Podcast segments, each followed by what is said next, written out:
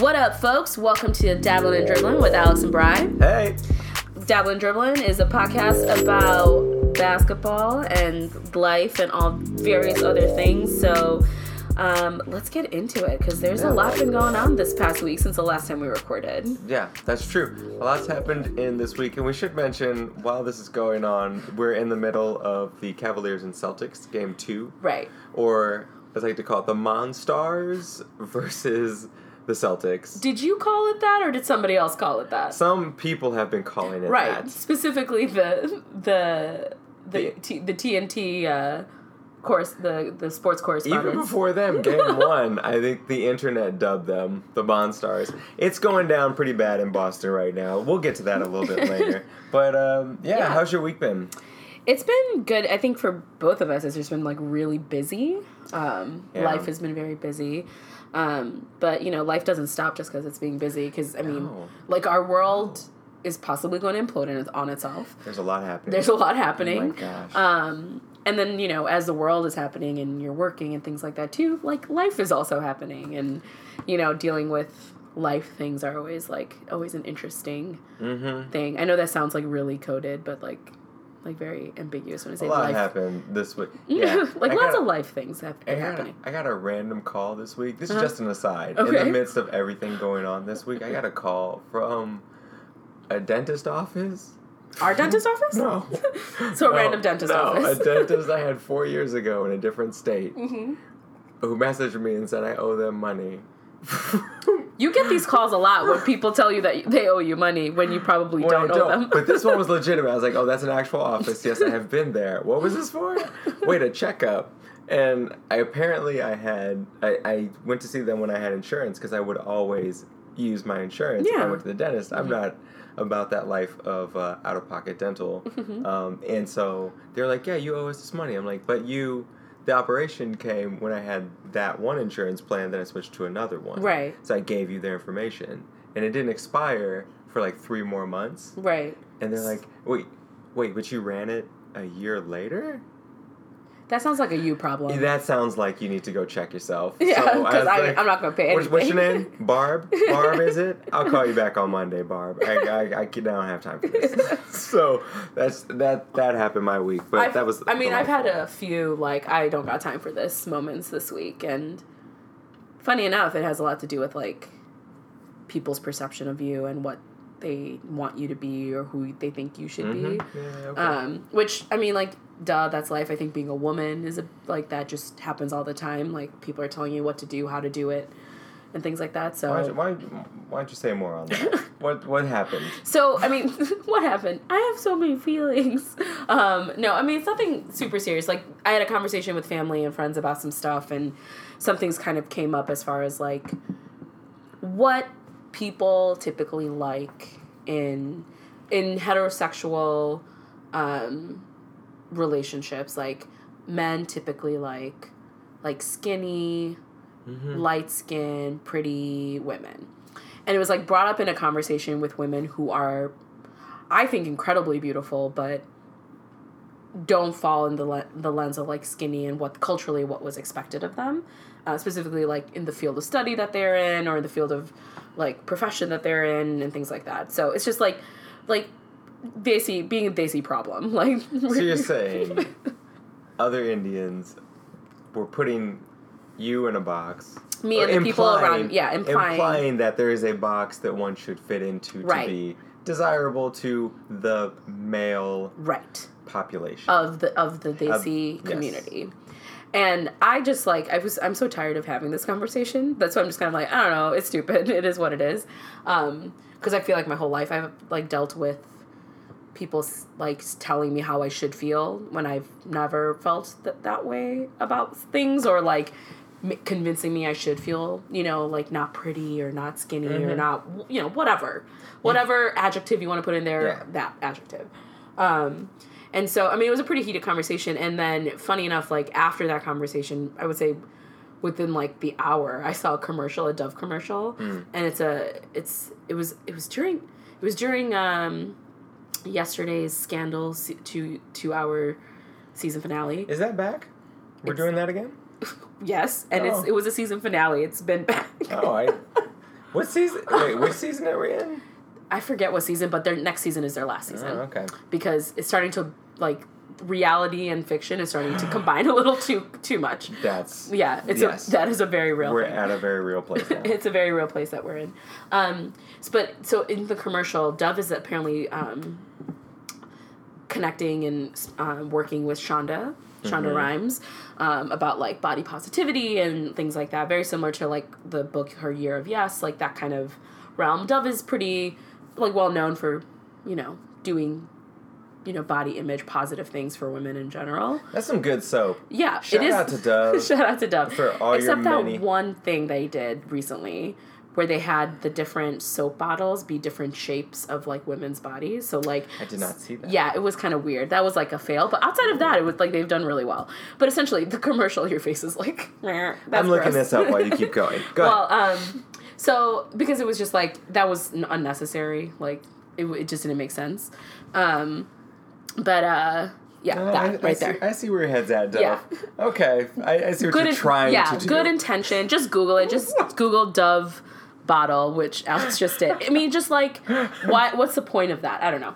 Um, anyway, so in the commercial, there is a woman, um, a woman of color, possibly of some sort of uh, black ancestry, um, who it was considerably like she's she was I would consider her like overweight or like more thicker, um, you know, kinky hair, just you know, just she looked like a black woman. And and one of the things that sh like it starts off with her saying like, my whole life I've always thought I was beautiful, but like people around me always felt like I shouldn't have felt that way, that I was beautiful, um, that I should be like ashamed. Like uh, uh, she's implying that she should be ashamed of her weight, of her skin color, of her hair, of her whatever, you know. And I was thinking about that. I'm just like, that is so real. In we all have insecurities, and it's it gets tapped into various things sometimes, um, in various circumstances. Um, but I keep on thinking about like, man, how many times was I told? like i would i would leave the house thinking like man i feel great i, I feel like i look pretty i look not that it like it's, it's just how i feel and it really shouldn't matter what an uncle or an auntie or a friend or person in the on the playground or on the basketball court or whatever says about me to affect who i am but it does and like how psychologically it f's you up mm-hmm. and it like messes up all your relationships. It messes like not all of your relationships, but like it it, it is a part of your Yeah, the you- baggage that you bring in. Oh, for sure.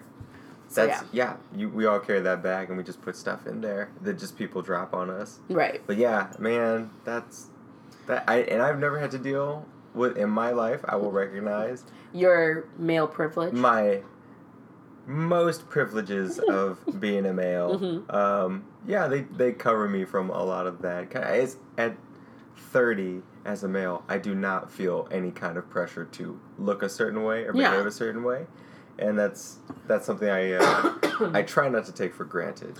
And I will say, like, now I care much less about what people think, so much more than I even did last year. hmm You know, like, I still care because I'm a human and Yeah. I like care about what, like, I care about what you think. I care about what my dog thinks. I care about, like, what, who is currently passed out. He's passed out right now. But, um, I mean, I care about what people think, but I'm not gonna, like, I don't, I, I am secure in who I am hmm for the most part. I I would say 99% of my days I am really happy. Um, but it's just I'm just so frustrated with conversations that I know this is not only happening in the Desi community. I know it's For happening sure, yeah. every community where we are telling women, cisgendered women, or even tra- like or even like the policing of of genders in general of like how you should look, what you should do, what you should say, all these different things just so you can appease to be pleasing to the the sex the gender that you are attracted to or the sex that you're attracted to. Um it just like it, it, it's a conversation that I have constantly and it's it's very frustrating. Um, so that's been like a big part of my week because I just keep on thinking about that because as much as like because it's also like affecting people around me right like it's affecting the people that I love and care about and in a negative way. You know, they're not taking it the way that I'm taking it because I've had 30 years of dealing with this.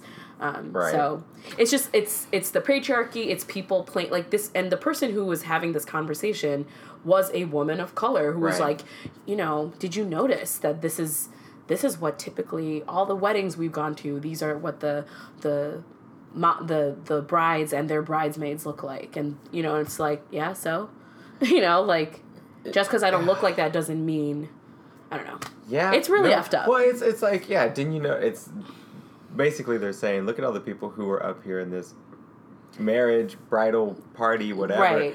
They, you know, they all look skinny. Mm-hmm. Is is that a co? They're saying it like it's a coincidence, Right. But they mean it to imply. Take it like take a hint. Like is it might what they be want to say. right, and that's essentially what kind of happened, and it It's blew the- up really the- poorly. The Barbie model. is the- right, yeah. and if you know, Eh. if you've like done any research, you should know that if Barbie was a real person, she would have terrible back problems that's true. and would not be a very healthy person. Get scoliosis from Yeah. that kind of model. That's Yeah. the, shout out to people who deal with scoliosis. I almost had that. you did? I didn't know that. almost, yeah. In middle school, Did you have big to- boobs Do you remember? uh, how were my boobs at How are your grade? moobs? Actually, your moobs. My moobs? Is that what they call man boobs? Male boobs, moobs. I think my moves were pretty tight. I think they were okay. But my uh, the gym teacher, Mr. Uh, I think I remember Mr. Rosowski. Was his name? You can come on the podcast, man. we had uh we had to do the scoliosis test. Did you get that done in middle school or high school? No. You had to in front of all the other peers in your groups, all these other seventh and eighth graders. Right. You had to go to the gym teacher and he would size up your spine. He'd look at it and then he'd send you to the nurse if he wanted a second opinion because you were borderline. Were you borderline? I was borderline every time. so I would go there and then he'd be like, All right, guys, you're going to come in, you're going to take off your shirts, you're going to come up, and then just like, In front of everybody? yep, and bend You're over. taking your shirt off in front of everybody? I believe in my mind we were wearing like undershirt tank tops. I do not Oh. call them wife beaters I because I do not endorse that. I was like, white beaters? You- male tank tops, great. Male, Male white tank tops. Male white tank tops. uh, Hanes, and uh, he would come up. You come up and you just bend over, touch your toes, Mm-hmm. and then he just angle his. He just look at your spine straight on, Mm-hmm. and then he's like, "If I send you to the nurse, it doesn't mean you have scoliosis. It's just you know, We're just gonna check it just out." Go hang out. You're just gonna go hang out and say hi to the nurse. You know, someone gets to be a lucky guy who gets to go see the nurse.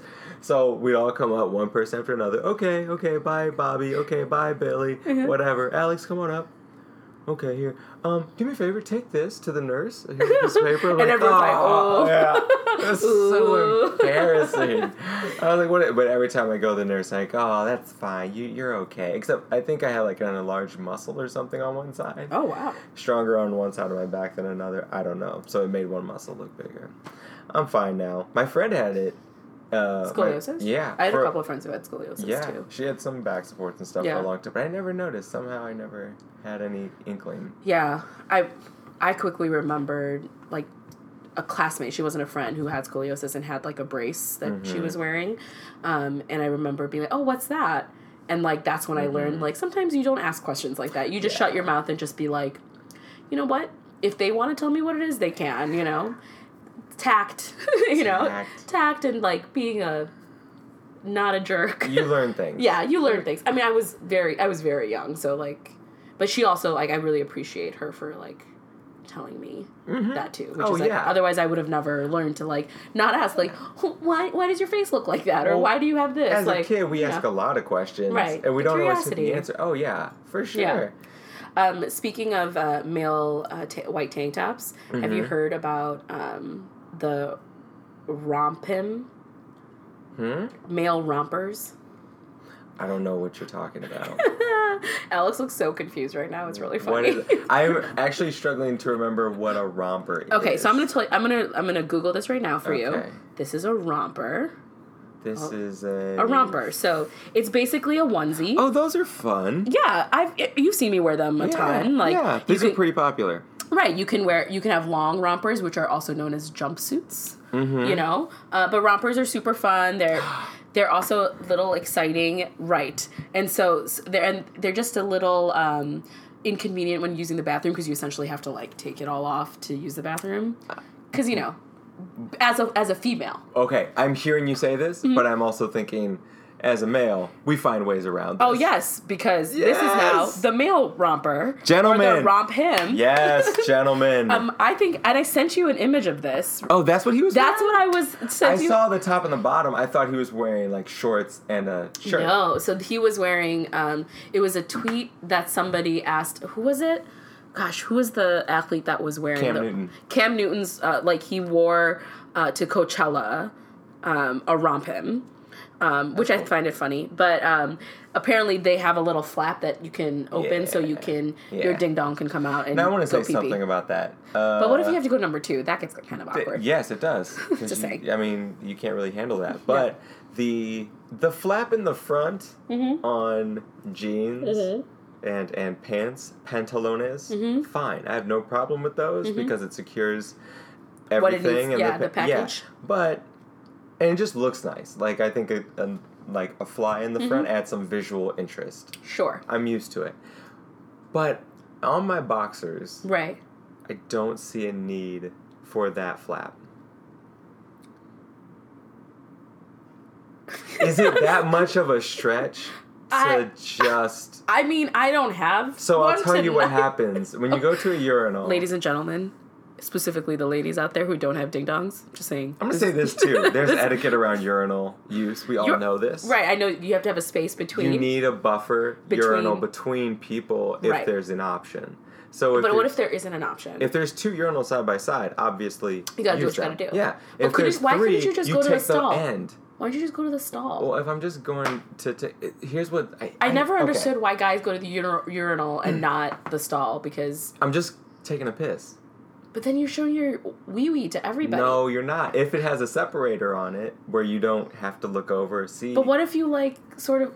I would just be curious. And you just like I would be curious personally. some people are, and those are called creeps, and we just don't look at them directly in the eye. But not many people do that. There's like an etiquette. You go in, you face the wall, you right. don't look at each other. you you just get to business. Unless you really know that person very well, you don't even like, do you guys talk? we will talk if we know. Because girls other. talk in the bathroom all the time while we're doing all the things.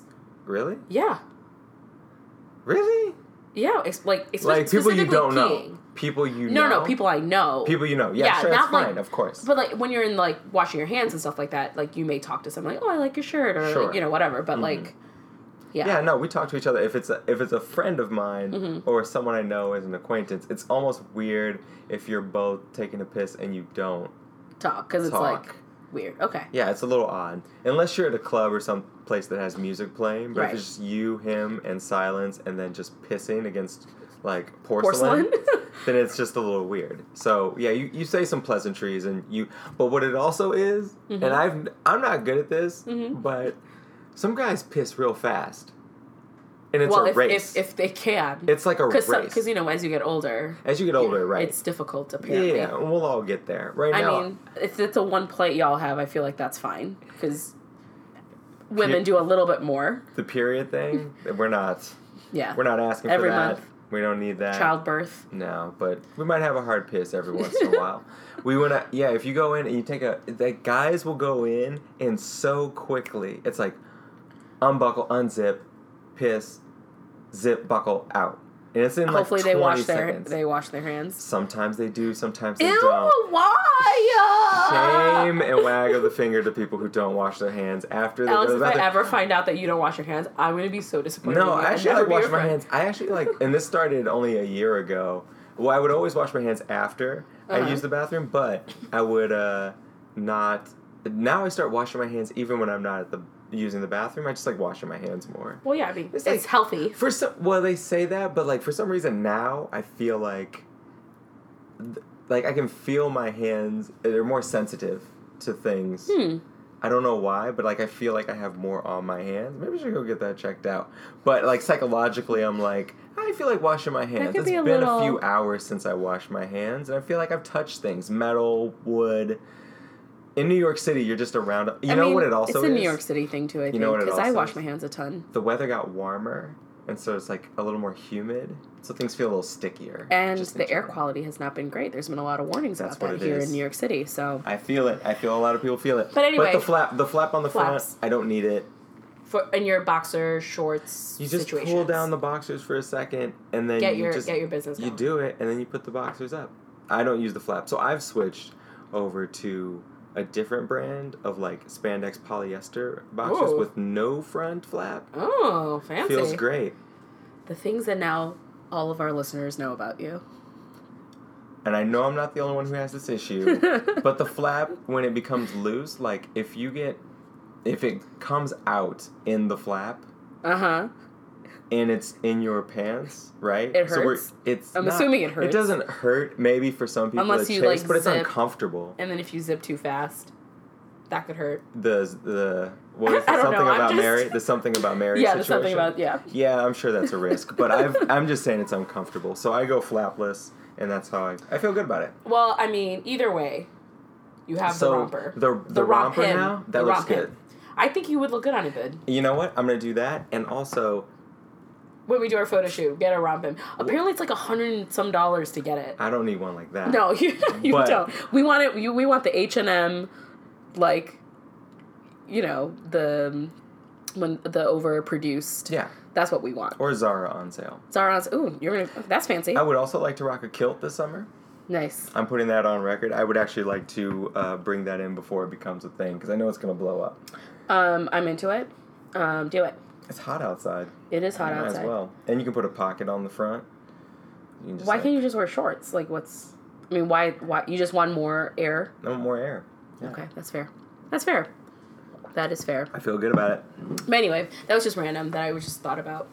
What else has been going on? Um, Any, any fun, interesting things that you've learned this week or whatnot before we get into our dribbling section? yeah, sure. Uh, heard this story this week. Mm-hmm. Google. Google, she's my girl. I love her.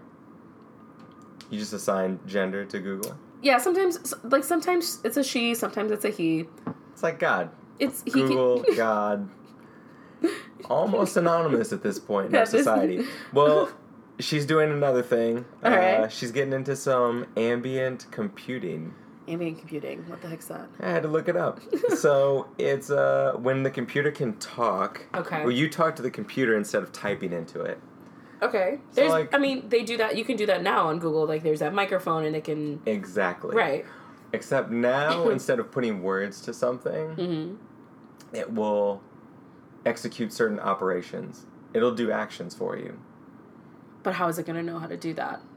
It's going to do things like voice recognition. So Okay. you and me can have the same. Let's say we have a phone. What do they say? They said something like the Google Home. Oh, yeah, You can talk into it. It's it. like the Alexa for Yeah. um, Amazon. Yeah, it's like a little it's like a little egg that Mhm. you can like Google turn on my TV or like Yeah. you know do whatever. Google uh, order pad thai from such and such place. Mm. Right. It'll go ahead and order it for me, Mhm. but it won't. It'll put it on my credit card account, not yours, because my voice it recognizes. If you said and it knows in- your credit card number because you Yep. placed it at some point. Yep, I the- stored it in there, and it's it's all good and secure. Okay, so that's convenient. Kind of like similar to when like the phone had everything, like when everyone Mm-hmm. because now everyone has iPhones. The mobile we're the mobile era Yeah, of things. it's it's like that, but it's making one less thing for us to do. Uh, we don't have to type things now, and it's getting closer to something I've been saying for a while. Is like you'll be able to just think something, and it will happen.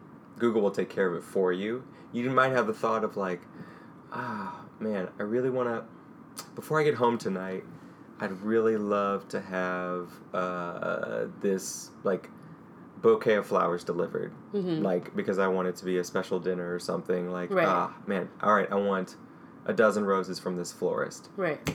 That's how close we're getting to this conversation. Uh, basically, ambient computing is getting closer to that, except you have to say it. Eventually, in our is- lifetime, I think you, you'll just be able to think it. That is wild. It's gonna be great. It's I'm- a little big brothery and kind of scary. I think of like I, Robot. Sure. I don't know if you remember that yeah. movie. The one with Will Smith. Uh huh. Oh yeah, I Like remember very- every Will Smith movie. I haven't watched every one. Like Pursuit of Happiness, I can't watch it. I watched it one time and I can't watch it again. I I feel that way about like Marley and Me and anything with puppies. That's the one with uh, Owen Wilson. Is he in that one? I think so. And- with Jennifer Jennifer Aniston's in it. Yeah, I The dog I, like dies eventually. Like sorry, if You know I what? spoiled it. I saw it was going there, I can't- and I I, can't- stopped. I can't do I that. stopped. Like, I stopped like three quarters through. Yeah, kind no. of like the Boston Celtics. Woo- woo. Did I? Oh, you just said that. So if y'all watched uh, or follow our um, Instagram, we put a little bit on our Instagram story of our reactions to the nasty that is the game. But anyway, before we this- go into oh, that, One more thing. Yeah, Google into- also did this. Uh, the Google Lens. This Mhm. is something I was saying. they didn't they like sh- like prototype it or show it yeah, recently? yeah, at a like convention Yeah, conference thing. yeah. I was uh, I was having this thought a few weeks ago Mhm. where I said, "A- "Are we not at the place yet where I can just?" There are people you see in day to day life who you Mhm. haven't seen in a while, and you should know that person's name, Right. but it just it escapes you in the moment. Right. You're you You're know human, on yeah. a better day if you were refreshed, but you've had a long day. You're like, I know this person's name. What is it? Your phone Mhm. could through Google Lens just put the phone up to the person's face, and, And it'll it will tell you generate who their it is. name, their LinkedIn profile, their Facebook page, everything you want to know about Wow. this person. You just click Instead on of whatever. googling them, they just do it with your face. Yes, it's the reverse Google. Well- you had to know the person's name to see To- pictures. right. Of it. Now just see a picture. Well, now you can like you can Google pictures, like, and I think that's something that you can do. That's how um, Bow Oh, Wow. yes, you Bow. Wow got in trouble because they like Googled the image that the he, image, the yes. image of his like private jet that he was on, which he wasn't on, Right. and it was like actually an image from some something else. So You can do that now, right, but it's just but this is like another level. This is you This in is the wild. world. Yeah, oh, I love it. But it's also advantageous. They were saying an example would be like going to a restaurant Mm-hmm. and then putting the lens right there at the front of the store. Right. it does recognition of like, oh, that's such and such like Froyo place. right. Here's its rating on Yelp. Here's its profile, its menu, everything else you can click on to get more information. That some people are saying is that too much? I don't think that's too much. I think that's great. But if you're But it can be used for evil. that's you know what? Look, if you do, in this world not, that we're in, if you're not connected to some, here's the danger, right? We we use the subway. right? You're on the subway. Guy comes up to you, puts his phone up to your face, You to- know, up to your face, and he has. He could can he get your information? He- I don't know. he could maybe know where I live and follow me there and do and kill me. Literally, Okay, that's where we're all right, going. maybe, yeah. Look, if it, if if Google doesn't police it with ethics, which I think they're going to be careful to do. I mean, Right. you have to. Right. Uh, we would never give out people's personal like cell phone numbers and location of residence, but like letting someone see your professional pages. Right. I mean, we do that now when you looked at LinkedIn, LinkedIn, and Yeah. like Twitter. Like, there's, I mean, there's ways you can find people and where where they work and things like that. Google's easy to do. or that. like I'm terrible with dog breeds. I don't know what dogs are what. Right. So just What dog is You know what? Get, uh, he's a Shih Tzu. good job. Okay, that I well know. Done. Well, well I've known done. it long enough. But if I had some dog of some mix, then I'm like, I don't know what that is. Give me the phone. I'll hold it up to the dog and say that's a cross between a border collie and a whatever. Right. I could use that. That could be that could be helpful. Or like but that's but that again is dangerous. Like I think of like the FBI, the CIA, special ops, like the things that they have to do, and if the world has that kind of power, and if you're supposed to be undercover, I, that, that's where I went. okay. I went there. Okay. Well, here's this And, comes like, now- back to the This comes back to like when you know your cover is blown because someone spilled your secrets, like forty five. well. Look, I'm just didn't- saying. I wasn't gonna say. I'm it. just saying. That is reports are still developing. we don't have a lot of information about 45 and what he did or did not do. I mean, he's there. a hot mess. But I will say this too. Uh, it, just because you can, doesn't mean you should. maybe doesn't mean you should. But w- inevitably, someone's going to do it, right? Yeah. It's like, wow, should we really start making robots that are basically human beings and how they function and navigate through the world? Some people would say that's dangerously close to playing God. Yeah.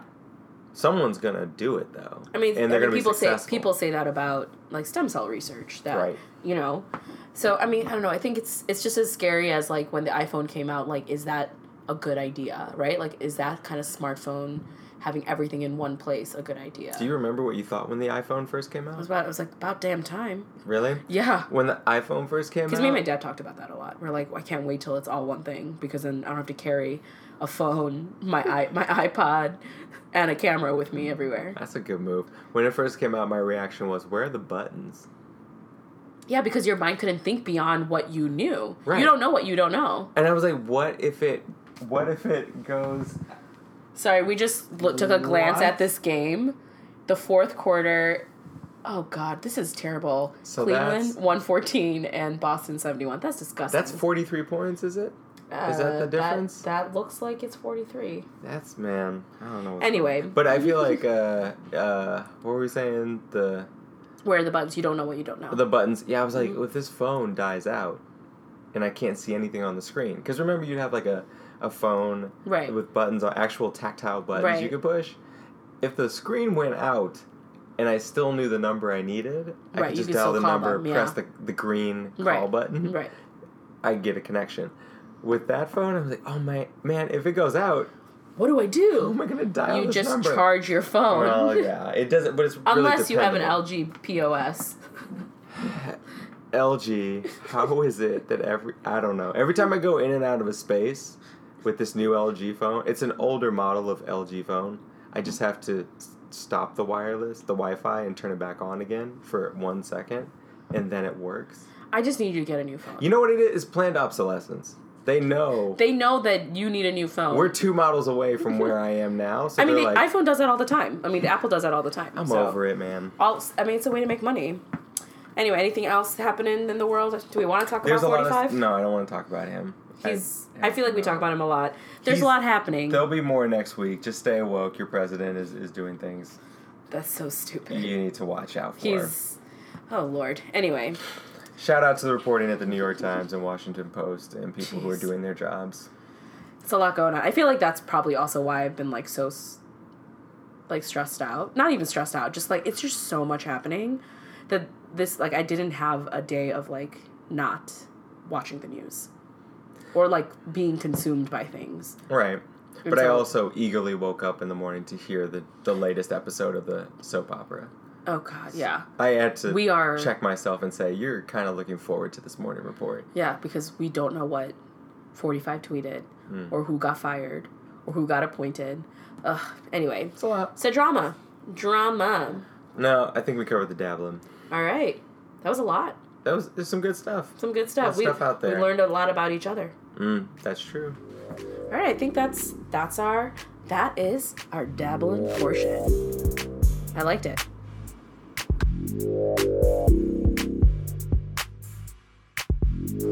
All right, let's so let's get into our dribbling portion Yeah. of our segment. Let's do it. What's going on? So Playoffs. We're doing that. Uh, it's been a week, and so we've missed a couple things. Some good games Right. happened. So we missed Celtics Wizards game six and seven. Ugh, game seven was brutal. It was brutal for the Wizards. Oof. It was hard. they really could never muster it up. If you're, you know, you know that the Celt by now the Celtics beat the Wizards in seven, and Uh, like roughed them up really bad. Yeah. it was pretty. It was pretty. Olynyk showed up. He- Kelly came out of nowhere. yeah, he came out of no that fourth, third, and fourth quarter. I was like, what? What? Did? Wow. Okay. Mm-hmm. Someone woke up. Twenty six points. I Yeah. mean, that's probably a season high. I think it was. he came out at the right time. Yep, he did what he had to do. Uh, game six, though, the theater of game six was fun because the Wizards were down, Mm-hmm. what, two games to three? Right. And the Celtics were going to close it out in Washington. Mhm. So, as retribution for something the Wizards did earlier in the year, the Wizards Ugh. wore all black to a game against the Celtics, yeah. signaling, uh, You know this. You know we are also here to play yeah. at a funeral, possibly. at a funeral. And so the Celtics walked into Washington wearing all black, and the Wizards showed up, and John Wall hit a clutch three to win the game. Yeah. Uh, Bradley Beal was the high scorer for the game. yeah. And so they did the press conference with him. they said, How'd you feel about this? And and you know, Wall was like, You're gonna come to my stadium wearing all black like that? Nah. I'm gonna make I worked too hard for this. We're going to game 7 Mhm. They asked Isaiah Thomas, So uh, you all wore all black to the game. and you lost. Right. Any second thoughts on that? And I, I said this last time, and I mean this. He is the slickest dude because he puts on a smile. Like he'll give you the answer that is political, but the smile tells you, you know what I'm thinking. He, Right. he smiled and he was like, second thoughts, nah, I wear black all the time. it was like, it was like, no, I, I just put on what I was gonna wear today. Uh, it's so good. well, I mean, it's ju- it's such a stark contrast to what we're seeing in the Cavs Celtics um, finals right now in the, The Eastern Conference. massacre. It is, it is ugly. In the most like, I will say that both the finals. Are we talking? We're talking about the finals. I'm assuming, right? Mhm. Like so, both in the Western Conference final, the Eastern Conference finals, they're pretty boring in that like Yeah. one team is dominating the other, Mm-hmm. and there's lots of reasons why that's the case for on both sides. Uh, but between the two, though it's kind of boring in that way, I would say the Cavs are much more interesting to watch because they, as a unit, are much Mm. more interesting to watch because they are a better, they're much more in sync and You were just- noticing the passing. the passing has been has been so interesting because I was telling you that you know when we first learned basketball we learned about the two passes you can do the chest pass and the Mhm. bounce pass and in the NBA we don't see a lot of bounce passes Right. not- it doesn't happen often because there's a little bit of geometry or there's there's also the the the risk of like the other team Stealing. stealing the ball Because it's because going of- slower in theory. right in theory pass. but the but the Cavs have done more bounce passes that I've seen. I'm I can't I'm, I have you know like it's just what I've seen is that they've done more bounce passes, and they're not just like your slow like, you know, to my chest bounce pass to you. Mhm. It is it is, bam bam like It's it is deliberate. it is Yeah. deliberate. It, there is speed to it. There is Yeah. precision to it. Mhm. Um, precision. Yeah, precision. Okay, I'm like that's. But it's like the right? angle. They see the angle and They see the hit it. geometry in it. They know they know where It's a moving everybody target. is. Their teammate is a moving target, Right. And when they land a perfect bounce pass to hit the Yeah. the man moving, It's so pretty. it's so good looking. it looks and like even just even today we saw um I don't I don't even was it Kyrie to LeBron? It might have Behind the back bounce pass. yeah, like Yeah. just through behind. I was just like, what? Ugh. what? Like that is just In motion. In motion, little disrespectful because that's like things like kids do sometimes, you know. And it's like, oh, it's so good. They they look They look very good. yeah. They're very precise. They're very well. You could tell that time off. They, are were well doing rested team. Nothing. We are communicating. We're getting to know our, our channels, our passing lanes. We're, we're And looking they- at film. And they had seven games to study the Celtics. Yeah. the and seven the most. Wizards. eh, well, yeah, I mean, they, them. they yeah, were looking at both, but Right. like, yeah, I mean, they knew their opponent really well. right. They're they're doing man. It last I checked, I looked over my shoulder. The game, the Cavs were up forty eight points, Jesus. and they had sat all their starters. So Good God. I've never seen. They just at this half of this uh, game too. Uh, I guess the guys on the an- analytics were saying that is the largest halftime deficit in playoff history. Is it? Pl- I thought it was just for the Celtics, though. No, any team thought- in playoffs. Oh I think is what they said. Any team ever in the oh playoffs. man. If I'm wrong on that, I'm not wrong by much. It was bad. it was. It's it's ugly. It was 41 points. Yeah. At, at Yes. Half. Either I mean, so I would say that's a much more interesting game. I think the Cavs once they go once they go to to Cleveland, they're gonna win the next two games. It's there's Celtics needs to they need to wake up. your man LeBron is about to pass Michael. Okay, there's 40, 40 seconds left in the game. That is disgusting. 130, 86. That's gross. So we're turning 44 points, and it looks like it's gonna be nope, something like that. Yeah, it's gonna be it's gonna be sick at the end of the day. Um, Good job, Cavs. the Cavs won that game, so I think they're gonna take it by four, and like it'll be Mm. they'll be rested and because they want to finish strong, Mhm. so they can be rested for what the West is gonna give them, and the West, All right. which is Who's that? Who's coming out of the West? I mean it's At cur- this point, at this point, if Kawhi is Kawhi even slated to possibly come back? Because Kawhi Leonard got injured in the second game. The first game, he also got a little injured, got a little, um, little uh, roughed up there, um, and he sat out during the overtime and freaking uh what's his face? Zaza. Wait, what? No, that was second quarter. I'm sorry, I was thinking about the other game. Um the other series. So at this point wait, is the series one one or two one? I think it's two It's zero. Two zero. right? Yeah. um, with Kawhi being benched, it just doesn't look great for No. the Spurs, No. which sucks. And well, Zaza, I mean, people think it was a dirty play, and Zaza is also injured, I believe, and um, I I know the Spurs nation believes that's retribution. That's what goes around comes back around. They don't think it's enough because they also No. sued him. yeah, they sued him and the Golden State Warriors, which I think is funny. Um, but yeah, I think I if Kawhi's out and Tony Parker's out, uh, it's gonna be Golden State. They still have two of the best big men in the game, in Aldrich and Gasol. But sure, but they're not. You need. You can have great big men, but you need to show Yeah, up but we- offensively. like they were pummeled. We also said this though that we would never doubt Gregg Popovich's No. system, and I, was I don't doubt if, it. If they have a chance in games three and four in San Antonio, it'll be because he worked out a system where everyone's accountable and and plays to their strengths. right.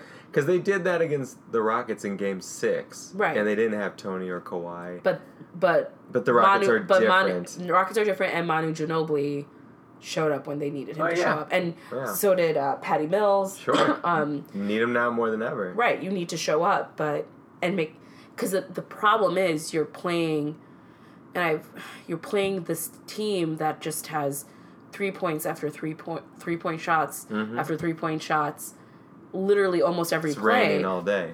and which is great skills awesome but you know what? I want it's not risky to me right? Like a three point shot is boring. It's like great you made another three and some of the threes are like they're not like right at the line. They are they are far. So it is interesting to some extent but i'm just like i enjoy that driving to the driving down the paint you know Well, making not- contact with other players but like Yeah. it's just it just seems so boring on the But do you think it's boring because of the style of play or the personalities on the court? i think it's both Okay. i think it's both I think if they played the way they do now, but they. It's not so much the playing, it's the personalities for me. I just don't see a lot of the. When you look at the Cavs, you've got all these guys who Have show so- some kind of emotion. Yeah, lots of emotion. Kyrie pointed On and off the know, court. on and off the court. They have personalities and they and they flex those. You Yeah. know, whereas with the the Warriors, and this is probably should be no slight, but they're a little more uh, humble and docile. Humble? I'm not talking about Draymond. I I'm was saying, like, them. who's No, humble? Not talking about him. I'm talking about the you got Curry, you got Clay, Yeah. um, even KD. These guys who just you know they play their game, they play it well, and they give you the right answers, and then they go home. Right. Like that's that's it. I mean, but with LeBron, he comes in with this like fury in his face. It's in Oh, his facial yeah. expressions and everything. When he dunks, it's not just a dunk. There's a look. There's It is- theater. There's, theater. There's theater. It's it's entertainment. Yeah, Kyrie does uh, the but same I feel thing. like you're being paid for that entertainment. Okay, well. well. now you're getting into the question of is are you being paid to be an athlete or are you an entertainer? You You're can both be, of those You can be both, but some people Tim Duncan was an athlete and a Right. Hall of Fame caliber one at that. But he never his checks were not based on his entertainment value. No, it was hundred percent. I Yeah. think all of their checks are are supposed to be, and I think are Mm-hmm. for their athletic value to the franchise because that produces money. So, two people we talked about last time, Shaquille O'Neal and Kareem Abdul-Jabbar. Perfect examples. Mm-hmm. Right. Kareem, un, unquestionably, Mm-hmm. one of the greatest players of all time, Yeah. does not have a statue outside Staples. Shaq played for them for seven or eight years. Right. Already has a statue outside. Right. He made us laugh. He had he had he had a lot more personality off the court. And, And on the court. on the court, yeah, yeah, like his And- facial expressions and his body language. Yeah, Yeah. he gave you something to write about. The journalists love following Shaquille right, O'Neal. because the, he also brought drama with him too. the press conferences. What is Oh, he yeah. gonna? The Sacramento Queens. Oh my You gosh, know, I forgot about that. Things. He yeah. was just fun. Yeah. Yeah. fun to record. A good quote. yeah. A So, good soundbite. Yeah, the Warriors don't, except for Draymond. I I don't get a lot from the Warriors. Yeah.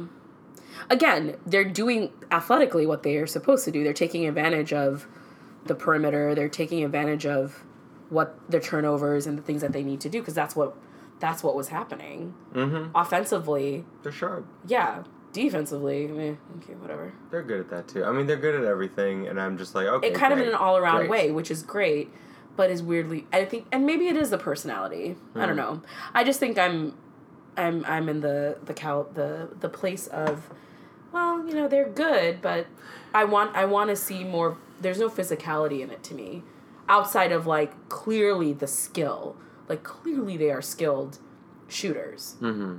but you know, and ball handling too when it comes to the perimeter. But once you go in to the paint, I don't I don't see much that is exciting. You know, the Bulls of the '90s were more boring than we recognize. No, no, they weren't. I know this is striking a chord with you, but I don't. I don't like this. But, I- uh, I, want to change. The, I want to change the subject. Michael was a fierce competitor, but he didn't have the same kind of theater about him and the same kind of quotables as LeBron. Sure. I'm not drawing a comparison to No, no, him no, as, as no. like players, but like as entertainers. Right. LeBron is more entertaining. Absolutely. Jordan was just a killer. Yeah. Jordan would take two dribbles and then hurt you with a shot or a dunk. He Right. only took two dribbles, and that was uh, his fundamental rule. Right. LeBron will take multiple dribbles, or Maybe he'll hit a turn pass and, and turn around. turn around, do a plie in front of your face, spin the ball a couple times, and then shoot. You Yeah. know, like you're you're looking for different kind of uh, theatrics. But then you have to also think the '90s way of playing basketball Yeah. was in- much more entertaining because of the physicality of the rough housing, the the fights that happened, the it was that was that was more entertaining. It wasn't about the player. It was about these like rivalries that Uh, existed. entertaining in the same way that you look for certain baseball teams to play because you know they might clear the benches Yeah. or NASCAR hoc- or because there might be a crash or yeah hockey like Yeah. up against the board yeah when there's animosity and storylines Oh, yeah. behind it yeah okay there was that but in the early 2000s uh, those Lakers had some storylines Sure. and then the, what the Cavs and Warriors are doing was a foregone conclusion this year we wanted to see the trilogy Right. of this rubber match Right. between the two teams. So like yeah, we look for those things, but also the Bulls were b- more boring than we realized. But when they added Dennis Rodman, He made it exciting. that was interesting. Yeah. I, I will. The last three championships were inter- interesting because of the what- culture. The culture. What What's his hair gonna look like today? But like the Bulls were great in the first three-peat. Mm. Then Jordan came back, and they were like, "Oh, are they going to be the same Bulls? Ah, they're missing a step to that Orlando Magic team with Right. Hardaway and Mhm. O'Neal. Right. Something's missing there, and so at pretty much the Bulls saying at any cost we will be great again, even if it means getting a former Piston, Piston, a former Rodman, who Piston, is yeah. a loose cannon, Who Who is unstable to say the least. very much so. And so they brought this guy in with tattoos and piercings and dyed hair, and that was the offset Right. to the boring win it all Bulls. Let's bring in this guy who can just like all he does is board mm-hmm. and just annoy people, Right. And that's, he gets in their heads and it's exciting. Yeah, but otherwise, I don't think we would have watched them as much. I would have. Well, Because I'm a true fan, okay? I love Scottie Pippen, but like he wasn't. Do you see that commercial sh- he was in? That was so Scottie. Scottie was in a commercial and it was Oh. so. We didn't even. I don't know what the commercial was. was I was like- just like excited I to think see it was. NBA TV, and he got up from the analyst booth like he had been giving his his take on the game. Right. And then he gets up. He's got on a sharp suit, tailored suit, and Looks he just good. walks straight into the camp. I don't know how many takes it took for him to do that, but he, I'd like to think just one, and he nailed The way it. that yeah he did he did well. He got up and he just like looks straight in and says, "This is you know pretty much like this is why we play the game, Right. ball up, like you know Yeah. it's the playoffs Right. kind of thing." But you never see Scottie prime front and center. No, not often. Anything. I was kind of surprised by seeing him. Mm-hmm. Well, he's you know Scottie in his more seasoned years. I follow him on Instagram. I do too. When Shaq and he were having the feud, Oh yeah. I love that. Oh yeah, because. I mean, it's. I mean. Scottie got him. Scottie got him with some good stuff. Oh yeah. Excuse me. But yeah. No. Anyway.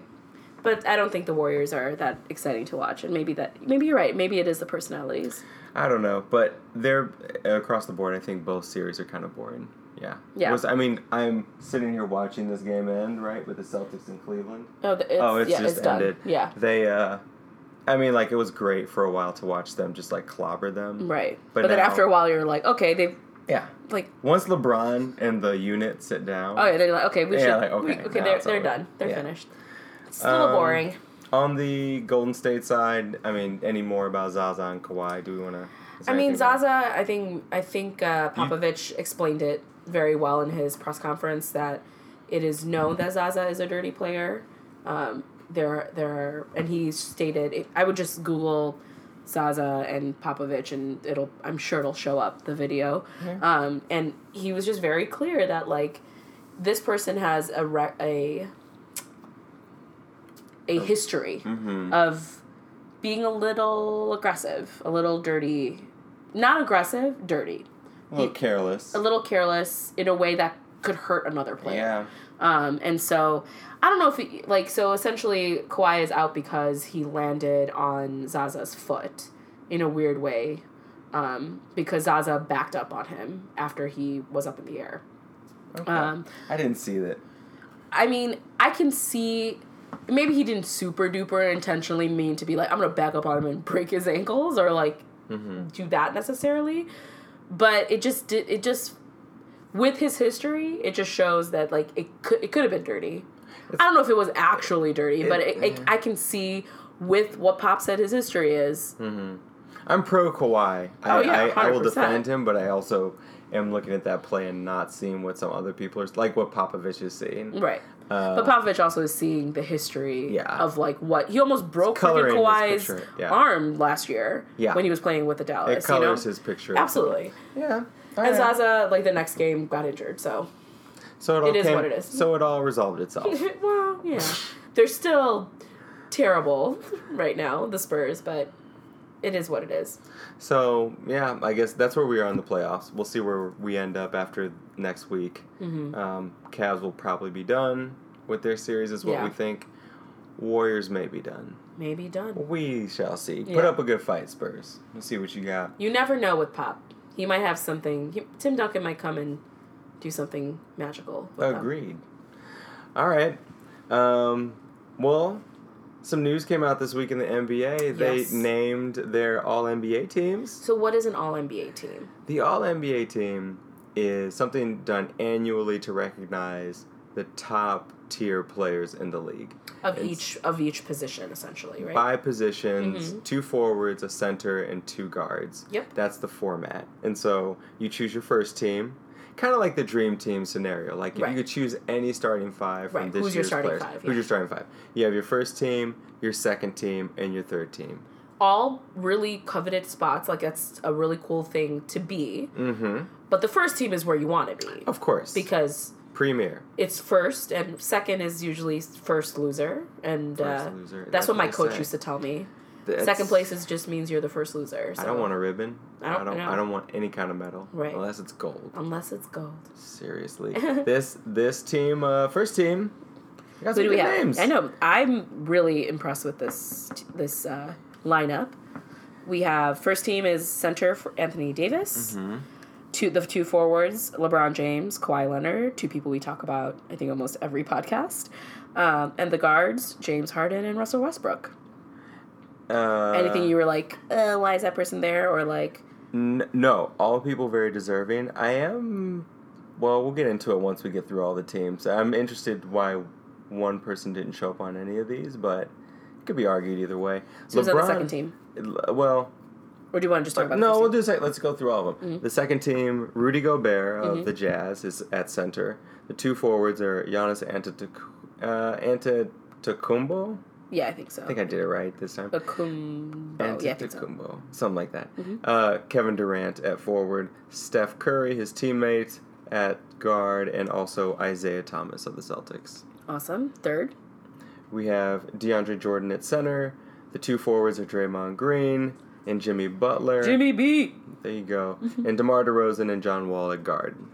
Good picks. all good picks really deserving people. I'm looking at the center position mm-hmm. And I'm thinking they're all great, but who's not on this list who probably feels some type of way about it is DeMarcus Cousins. I could see that. You have to feel like he feels slighted. And the, and this is chosen by reporters and sports like people. This is not re- you know reported by like this is not chosen by like Right. your peers, you know? Like Right. it's chosen by people who critique you. Journalists. Journalists, Yeah. people Yeah. who critique you, people who report about you. And he doesn't have the best relationship with reporters in general. Right. I'm not saying maybe that played a role in it, but uh, but all these guys are very deserving. DeAndre Jordan has had a phenomenal career in the last several years. Rudy Go- Gobert came on very strong, and Anthony Davis is kind of a monster out there. So, what strikes me though is the first team, Mm-hmm. LeBron James, the only person who got a unanimous vote for first team from Mm-hmm. journalists was James Harden. Really? Yeah. Huh. That means one person, and we know it's one, did not vote LeBron James first team. Are they dumb? I don't know. No, don't know genuinely, who- are they dumb? I think we need to. People are calling for this person to show themselves. Like, who did not vote him first team? Are they not looking at? I don't know what they're looking at. Okay, I'm not sure. I tried to think about it, and I couldn't figure. Like, maybe his free throw percentage is not great this year. Okay, but that's be not a reason six- to not. Yeah. I don't know. I don't know. That doesn't make sense to me. Like but, I could see Giannis Antetokounmpo has had a great year, and Kevin Durant is still KD, but still what LeBron does for his team. and as a forward, like he's he plays more than just a forward in the way that he plays his game. All those minutes he lost. Yeah. and he's yeah. Someone was I forget who said this, but they were thinking scoring's not even his best attribute. No. Like his assists. His the way he does it too, Yeah. the way he communicates. I mean, anyway, we everyone knows that. I can't believe I'm like such a LeBron fan And right Russell now. This makes- Westbrook. t- well, Russell, you can make a case. Russell Westbrook is he's gonna be the MVP. I don't know why we're. He, He of will course, be. he needs to be. he should be in that conversation, but I could see why he wasn't unanimous if someone thought Isaiah Thomas had a better. for his team. Sure, I can see that. But I don't know. But I also just love that Russell was in the first team and KD was on the second team. Just like it just felt sweet to me. You know what? If I'll say this, if Kevin Durant and Steph Curry were not on the same team, there's a chance both of them would be in the first team. Oh yeah, But because they both play for the Warriors, they got second team All NBA. yeah. Because Now- you have a yeah. stacked team. Okay, you can. You don't have to do Of course, much. yeah. You don't have to do much. Someone said, and I may be wrong, but someone helped facilitate a conversation between Russell Mhm. Westbrook and Kevin Durant. Did you hear about that? Yeah, Who was it? that was Did you tell me who told? No, I didn't tell you, but I heard about it. Uh, not on the same team. Oh, it was uh Perkins. Oh, that's interesting. Yeah. I wonder what that was like. Like, hey, remember when you didn't believe in me and moved to another team? I don't. I, I don't know. Alex what- is uh, pouring a huge glass of water right now. I'm taking a piss on the porcelain. We are at a male urinal now. We've been doing this podcast from a bathroom this week. Wrigley's been sitting loyally by our side as always. Um, no, No, but I wonder what that conversation was like. I think he described it as saying like, "Hey, remember? Yeah, remember? That was really important, and I think you all should be friends again." Because it's been a year. It's been long enough, guys. Can we get over this? Hmm. Well, I mean, I'm glad they had the conversation, but Ken- I'm not. yeah. I'm not. Good for Kendrick Perkins for playing Peacemaker. Yep, We'll see where the friendship goes from there. they're But- back on speaking terms, according to him. So Okay. So something that uh, we alluded to though is not just who's on the list, but who's not on the list. right. So this has real implications. Uh, being on all NBA teams has implications for player salaries. Oh yeah. because they get certain bonuses, right? You Right. know, like if you get certain amount of points this year, if you're on an All Star team, I and know that make- was a thing. Mm-hmm. Okay. Yeah, if you make a certain kind of uh, a claim for yourself and Right. do well, we'll give you certain incentives, extra bonuses. Okay. So somebody who stands to make a lot of money Mm-hmm. this off season for next year's contract, Right. Paul George. Oh, that's right. He is not on this list. Uh, So already, this Pacers are talking about how do we re up with Paul George and keep him as our franchise player when he has not strongly committed to Yeah. Indiana. Uh, isn't he a free agent this year?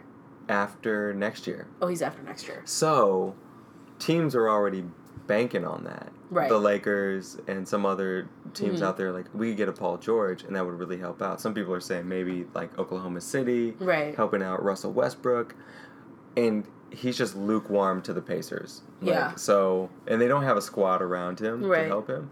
So the new collective bargaining agreement was going to incentivize players to stay with their teams. Right.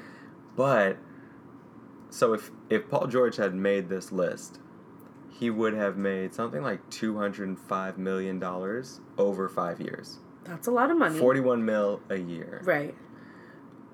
Instead, he can only be offered by the Pacers four years up to like a hundred forty three or something, hundred fifty. Okay. So per year, he'd be losing about nine million. Which is kind of chump change because you're What still making like thirty plus million dollars. Right. That's money I'm never going to see in my life. Right. So, I mean, it just makes it so that, okay, now I have less incentive financially to stay with my team. right. So, Indiana has to decide are we going to shop him this season and get something for him, or are we going to let him go? It's gonna be. That's gonna be interesting. I think he's going to go to another team. Yeah, that makes sense. If he's like.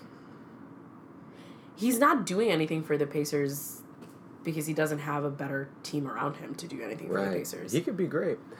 Uh, and Larry Bird stepped down as president. yeah, that was that was a while ago. I, I mean, Mhm. it was before we started really doing anything um, with this. But um, So we'll. I mean, I don't know. it'll just be interesting to see. Well, do we know why he stepped down? Uh, he had not been.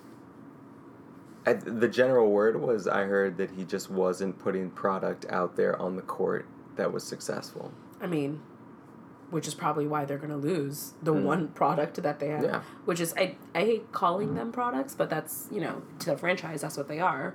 The players are. And I don't just mean product as people, but like the brand of ball. Yeah, You know, like the coaching and the and ball, they put together. the the big baller brand. I, I wanna I wanna make one uh, editorial Yeah. amendment. What did what did you say? What said. did you say wrong? I said, uh, no, I didn't say. I said the information was accurate, but I'm coming at it from a different place now. Okay. I understand. So the new shoe for Lonzo, Yeah. the you, do you like it? no, I liked it before. I don't think it's a bad looking shoe. I don't. I don't appreciate that they tried to rip off Adidas Boost Right. in the midsole.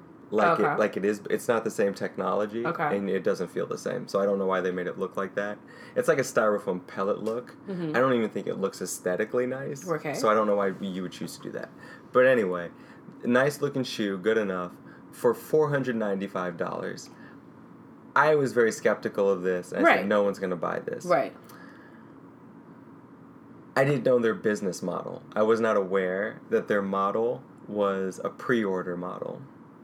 What does that mean? So they don't any any brand of shoe Adidas, Nike, the big Right. names make, they you know, they make a, lot, lot of them, them, yeah. Ship them out to Foot Lockers and distributors and stuff and hope that people buy them. Right. And anything they don't buy is just surplus. Right. Right? You got to figure out what to do, markdown, sales, everything Right. like that. Outlet stores. Yeah, Mhm. out primo or outlet deals, and this brand though They make it as they co- to order. You they make it to order. You want a pair of shoes? We'll make you a size twelve, and we'll send it to you. Four hundred ninety five dollars. So they only make profit. The reason it's four hundred ninety five dollars is because they're making so few of them. It costs more to make each pair, but But it's, it's, only profit. right. And so they've already, in the very short term of like the first week or so that they released the order Mm-hmm. system, sold. They had five thousand orders. That's Who over- are the five thousand people or what? What? I still think it's obnoxious that you're spending four hundred ninety five dollars on a Across- shoe. And that's international. So like, but just think if that were the United States, that means in every single state there's at least hundred people nope. who are wearing that shoe. We are stupid though as a country sometimes. Yes! So I mean I don't Yes, know. he was so the the family and I can say probably the father. They're doing something that's very polarizing. Well, I mean, I saw an, a um, a interview on ESPN between Lavar and Lonzo. Uh-huh. And Lavar is, you know, showboating and like not not Yeah. showboating. I mean, he's doing a lot of the talking and he has a lot more presence in the interview. Uh-huh. And um, Lonzo is just kind of chilling, chill. very chill. He's like, I've grown up with this my whole. They're like, how do you feel that your dad is like this obnoxious dude? Essentially, that's what they're asking. Right. And he's just like, I've literally grown up with this my whole life. I'm used to it. Um, it doesn't bother me. It doesn't matter what he says. Is all that matters what's on the court. That's all I care about. You think, Which is good. Yeah, you know, well, when you when you hear him talk, you're thinking Lonzo's gonna say, "Oh, you know, you think he's gonna downplay some of the hype Right. that his dad's putting in." Like, No, just he's- to- he's- he feeds into it. Yeah, he's like, yeah, my dad's right. I'm like, okay, Whoa, yeah, like this guy. he. I mean, he's got he's got balls. Yeah, that Lonzo he ball. has balls on balls. So this guy. Uh, well, let's talk about Lonzo then because Because the NBA draft, yeah. draft happened. The ping pong balls bounced around. We, we're talking a lot about balls today. balling all day. Uh, they, I'm surprised I didn't mention free balling at the beginning of this with the underwear section. Uh, we missed an opportunity there. Oh, If you're still with us from the dabbling section, just loop back and imagine that comment. Um, they had uh, the draft announcement of the teams that would Right. be picking in the lottery. So what the lottery? We should explain what the lottery is, maybe.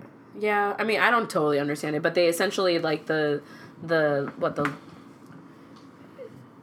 there is like a, a, a pool of teams who haven't been doing well typically gets um, kind of better picks so that they can have Mm-hmm. the the the chance to be a better team because you know you want your draft picks to possibly cultivate them and help them be part of your system so that they can make your team better. Um, so there was a lot of like draft like fit like mock drafts people were doing like what it could look like um, and who could get what team or what player or whatnot. But I believe the right now let's see NBA draft. Who, who got the first one? Was it the Celtics that got number one? Yeah, Celtics got first Celtics and then Philly. No, Celtics, Lakers, and then Philly Mhm. uh, were the top three. Um, but they essentially it's like a like it's like a lottery ball, right? Like they Yeah. and whichever ball comes out first gets gets the first draft pick. Yeah, I think it was something like uh, I think anything outside the top three. So from four to 14 Mm-hmm. uh, on those teams that are less high achieving, Right. they will give them uh, X amount of lottery balls. Right. And so the number of balls in the machine based on your win percentage. Right. The worse you did, the more balls you get in the machine. Which I don't understand how the Celtics so, are in there so because they were the they are the number one seed in the East. I mean, they're playing like the number zero team. Like, what the hell are they playing like? But but you know, Because Danny Ainge, the president of Celtic operations, is a genius. what did he do? So remember that trade that Brooklyn Nets made to get Kevin Garnett and Paul Pierce from the Celtics Yeah. way back in the day? Yeah, yeah. The Nets gave up draft picks for that. Stop. That would so they then- gave up that they can. Oh snap! Oh, that's actually smart. For the Celtics. Yeah. the Celtics were like, you but that's wanna- also banking that you have an Isaiah Thomas that will, and a team around yeah. him that could possibly, well, not do well now, but like, He blew up the team when he needed to. He was Right. like, look, Paul Pierce and Kevin Garnett are not going to win us a championship anytime soon. because they are getting old. They're getting old. Why Mm-hmm. would I keep them? And then Miguel uh, Prokhorov, Mm-hmm. I guess he, uh, the owner of GM of the Nets. I forget his title, but he was like, "Oh yeah, we can get Kevin Garnett and Paul Pierce, two legends in the NBA that will drive up revenue. right. Revenue. They The have Nets- winning experience. Yeah, I've been to a couple of Nets games. It's kind of Oh. empty, so it'll be nice to have right. some some stars to look at. Kevin Garnett, I think, averaged like six or seven points Mm-hmm. for them during that season, and Paul Pierce didn't do that much better. Right. Before Paul Pierce left for the Wizards within like two years, and Kevin Garnett moved on to uh, back to the Timberwolves. But anyway, Boston got draft picks. So they came. So that's why they're- that. Yeah, and they got the number one draft pick. they got the number one pick. So we have. I think all three of them are going to go for point guards.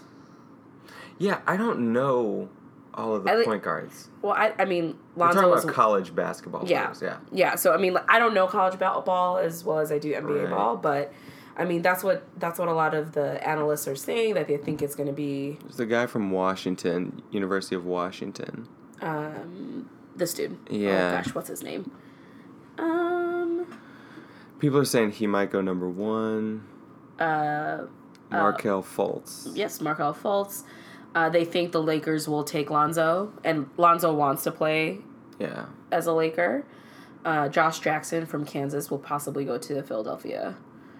Yeah. So I mean, again, I, I never really pay attention to the draft and things like that because I'm just like, eventually one of these players will do big things for their team. But it is an interesting dynamic because, like, you know, Lonzo was a sophomore. Well, should be a sophomore in college, and I just think that they should have more than one year of college. Personally, I think they should have their degrees. I think they should Really? yeah, I think they need to.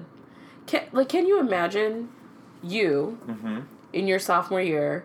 You're a big baller, you know, mm-hmm. bigger baller than Lonzo Ball, better Big, big man on campus. big man on campus, and you're not going to be possibly given just a bajillion amounts of money Yeah. to spend I can imagine that. and make and not saying that you don't have like a good system you might have a good system you might have a good like family and friends around you to keep you grounded and make sure you don't blow your money off on you know females and cars and houses and things and parties that you don't need to like there's an immaturity i was immature when i was a sophomore in college mm-hmm. i'm still a little immature Sure, you know we all, yeah, we all age and immature. Right. So I think like a little bit of, you know, financial literacy for them, you know, business acumen But for then, would be helpful. shouldn't that be the job of the NBA?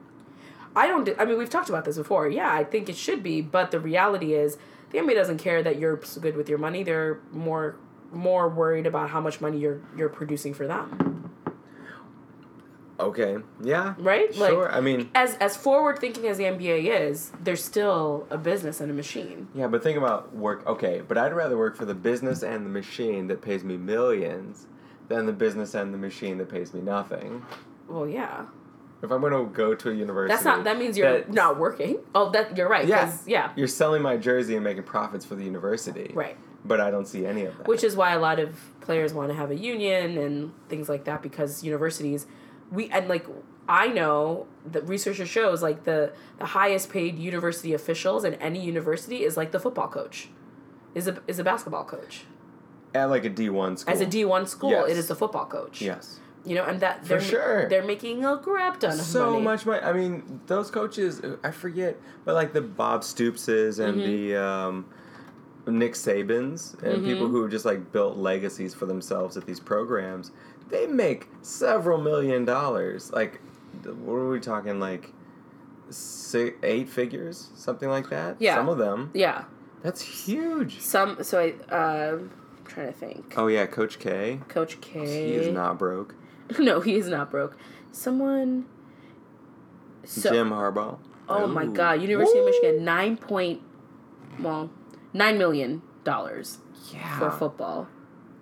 Coach K only makes seven point three. That's interesting. I mean, Million- you're getting robbed, Coach K.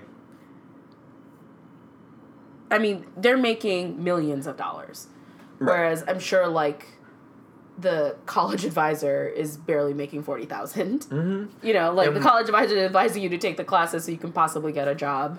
The career counselor is probably making maybe 40, 45, You know, Right. I mean, I want I for those college players who struggle to just get all right. The university feeds you to a point with your Sure. meal plan, and especially And if you're your- an athlete, you get like the nice dining hall with steak and lobster Right. and all that stuff. But uh, you still struggle to just like have entertainment money and to have a life and just pay for basic provisions sometimes Yeah. if you're broke. And you don't have time to work because your job is athletics right? and school. That's your job. Yeah, but they won't let you have even like LeBron James when he was in high school even got suspended a game because someone gave him a free throwback jersey, Right. and like you can't accept that. That's against the rules, Right. Quote unquote. You have to sit a game. So what? Who? Oh, it was Any Given Sunday with Willie Beamen, Mm-hmm. where they allude to him being suspended for some time during college ball. Right. And he's like, "What am I supposed to do? I'm just a broke college kid, got no money. Right. I want to take a girl on a date, Right. just like have a life." But I have no time to do that. What am I supposed to do? Say no weird- to the car? It is a. It is an interesting form of. I don't want to say it. Oh, I know what you want to I say. I don't want to say it. I think that's yeah. I don't think that's the I same. don't think it's the same as that word that I think I'm not gonna say it, but it's like it's it's You, it's abusive. It's, a closer comparison mm-hmm. than professional. I'm saying the S word. Figure figure it out from there, folks. Yeah, It's it's it's it's because who said that? It was a new running back for the Saints, formerly of the Vikings, Adrian Peterson. oh Adrian Peterson made that comment years ago, where the contracts were being negotiated in the Right. NFL, and he was like, "Yeah, this is modern day." I'm just gonna say it. Mhm. Modern day slavery, the way that these owners are treating their players. But if you read the history of slavery, they didn't get paid anything. right That's, That's different true, than millions. true. Still profiting on your bodies. right and and the the consequences of of the Right. of your body, specifically in football, because there's you know concussions and hmm uh, you know But but you issues make that have happened. millions of dollars. Right. And one could argue, well, that's not about race. That's really about like your abilities on the field. hmm And you could be white, you could be Latino, Asian Pacific Islander, you could be black. Mhm. It really depends on your style of play. It's not racial. Mm-hmm. But let's switch over and look at the NBA in basketball, Right. which is predominantly African American. Right. I mean, can you name a white player or anyone who's not black who has their own signature shoe? No. It does not exist. No, that doesn't exist. No, you have to be essentially exclusively a black player in the NBA to have Because a it's shoe. cool. Because it's cool. Because by being That's so effed you're cool. up. like Yeah, that's so messed up. if you are a black player in the NBA, you are inherently cooler because you're black. Kelly Olynyk can score a million points, but because he's a tall white guy, With long hair and a he ponytail. can't sell Yeah. Reeboks and Adidas. No one's gonna. Yeah. It's like uh, that. Uh, if you watch Parks and Rec, there's a there's a, a a scene where there's they're in a town hall meeting essentially, and I think I've showed you this before. Yeah. Um, and this old white lady gets up and says, um, "Is the, is there going to be a basketball court in this?"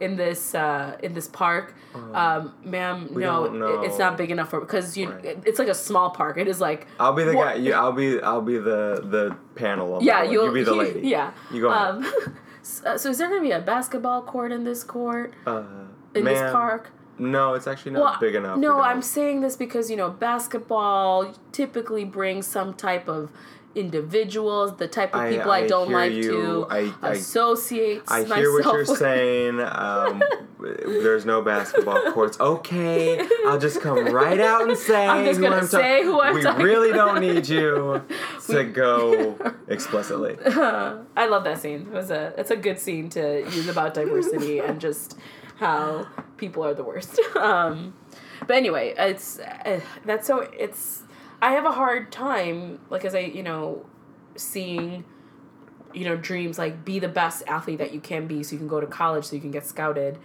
you know get scouted to go to college and then sc- get scouted there so you can play professionally and make all this money so you can help save your family Yeah. because that's how it like Oh, typically plays out right like that's your how your family it benefits a lot. Right, because you're making all this money, you're buying a new house for your parents or your mom or helping your community out. Like you are the savior for your community, um, and that ugh, that's that's a that that's a lot to bear on 19, 20 year olds. You know, I- there are some coaches out there in the college game who have built strong programs, hmm and Coach K is one of them. I was gonna say we'll talk about Coach Calipari. Like he's been brought up several times as doing things that are not by the rule books. Mhm.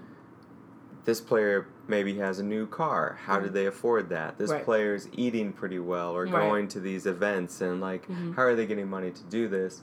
And people have this kind of under the table sense of, of Calipari that he's doing things on the sly Mhm. for players to support them Mhm. that are against the rules. Right. But he never gets caught, or very rarely. I think back in the day there's one allegation, but like he uh, his players love playing for him. Right. And he, they always go to the league. You Mhm. know, he was at Memphis first with D Rose Mhm. and some other talented Yeah. players, and then he went to Kentucky and he's produced John Wall and Right. like Eric Bledsoe and Anthony Davis and like Demarcus Cousins forgot and about just like Davis, he's a yeah. powerhouse of just Yeah. NBA talent. And so he gets older every year. He's you know, but his players always stay between 18 and 22. Right. So as he went into this big brother setting early on into like a father figure later, Mhm. are you really gonna like bring in these players from these neighborhoods that are sometimes a little rough, Right. families who maybe don't have very much? You bring them into your system with this like credibility to your name, where they know if I link up with Coach C, He'll take care of me. he's gonna take care of me and my family, Right. and we're gonna be okay. Right. And that's that wink, wink, nod, nod, like No one's gonna know, but they're gonna know. Yeah. Yeah. And I mean, I mean, are we really Yeah. gonna like? But you feel And this you- responsibility. You're their dad. Yeah. For a, I mean, I think of the coaches that I've had and how much I cared so much about what they thought of me Yeah. and how much I wanted to to make them proud. I mean, people look at someone like him and think he's is he breaking rules because he's a rule breaker? I think he's choosing a path to benefit his players. Right. When there's a system in place that wouldn't do that. Yeah. So I don't know. I so for to your point, like I would love it if everyone did the Tim Duncan Mhm. and Grant Hill model of stay Right. four years. But I know for every player, that's just not the reality. And especially if you are struggle if you are struggling hmm and school is not good you know this degree whatever degree is not going to is not what you're going to do at the end of the Let day Let me do a business or whatever business or psychology degree, Mhm. something generic that has like some value Right. in the market, right and put just some energy into it. But my real focus is on the court. yeah I just feel bad for the players who just put all of their value into, yeah and they just don't make it. but i mean and it happens and that's the reality of the game right and so i don't know but yeah The draft is coming up. We'll Yep. look out for that. We'll see who goes number one. But, But uh, yeah. I, I just feel like the Ball family, um, they may know what they're doing more than they they lead on. but yeah all right S- do you feel like that's everything on the dribbling portion I think we got, yeah, I think we got it all. we got it all Yeah, all right let's move. let us move on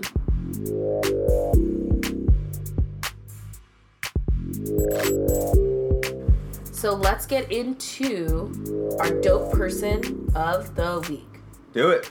This week was kind of hard for me because I think there was a lot going on. I was just like, I, I need to find one dope Yeah, fair. person. Uh, but in the in the in the vein and in the theme of graduations that are happening all around the country, Yeah, congrats to classes of 2017. yeah, f- high school, college, you know, kindergarten, Mm-hmm. preschool, those are Mhm. big big milestones. It's yo, kindergarten is no joke. no, it ain't. It ain't. Got my first kiss when I was in kindergarten. You were an early bloomer. I did not want that person to kiss me. I Oh, punched that's him. too bad. Kyle, Kyle used to eat paste. He didn't want that kiss. it wasn't Kyle. But anyway, well, um, funny enough, I saw the person like like many many years later, and he's like, "Do you remember when I kissed you and you punched me?" And I'm just like, "Yeah, yeah, sorry about that." Memories. Memories. So Didn't mean to do that. Anyway, so um, you know, with uh, all the graduates that are out there in the world, congrats! Big. It's a big deal, and it's a privilege to graduate from any aspect of education. As educators ourselves, I think that we Yeah. always appreciate that. Like that. Um, so my dope person is actually a bunch of persons. It's a bunch of people. Um, is, Mm. Are the graduates of uh, Bethune Cookman. Um, it is a um, HBCU, a predominantly black university, um, and they, the students, um, had you know as all commencements they have a commencement speaker like a speaker that comes and inspires them and makes them you know feel like they can go out there and take on the world um, their person you want to guess who the person was Mm, Cookie Monster. cookie monster actually cookie monster would have been better than who they had No. significantly it was Beth, Beth betsy DeVos DeVos DeVos i tr- truly don't care what her name is. She does the most. She is- it is. the worst um, these students were booing her and had th- like they all stood up and ha- turned their back on her while she was giving her speech and b- people were booing her i want to under i want to ask the f- administrators and the people who made the decision for bringing her over mm-hmm. why they thought bringing this white woman who doesn't believe that university should even exist Oh right, I forgot she, she doesn't said that. she This doesn't is- even she doesn't even think that HBCUs are a good good idea. She did she say that explicitly? Well, no, she just said that it that it wasn't necessary. Someone asked her about HBCUs. Oh, she didn't think it was necessary because education should be like, Available for all, universal yeah. and not divi- And, and you should have Oh, a choice, Betsy. but you don't realize the systematic things that were needed, honey. so that we Oh. had like, oh, honey. Um, so anyway, I just want to give props to that graduating class for standing up for what they believe in. Let me ask you something. Yeah. Uh, some universities bring in controversial people for Sure. speeches. Yeah. I think we've seen this a lot Sure. recently. Yeah, Uh, so usually universities are more liberal places of Sure, education. yeah. So when you bring in someone who is on the conservative right Mm-hmm. and maybe a little divisive and has a language that is not readily used in a university setting sure. Students protest to the point where sometimes they shut down the whole operation. Right. They won't let the person talk. Right. What is your Which stance is- on that? How do you feel about this? I think in education, like you're, like the idea is to have a place of free thought and that all views are welcome and should be welcomed.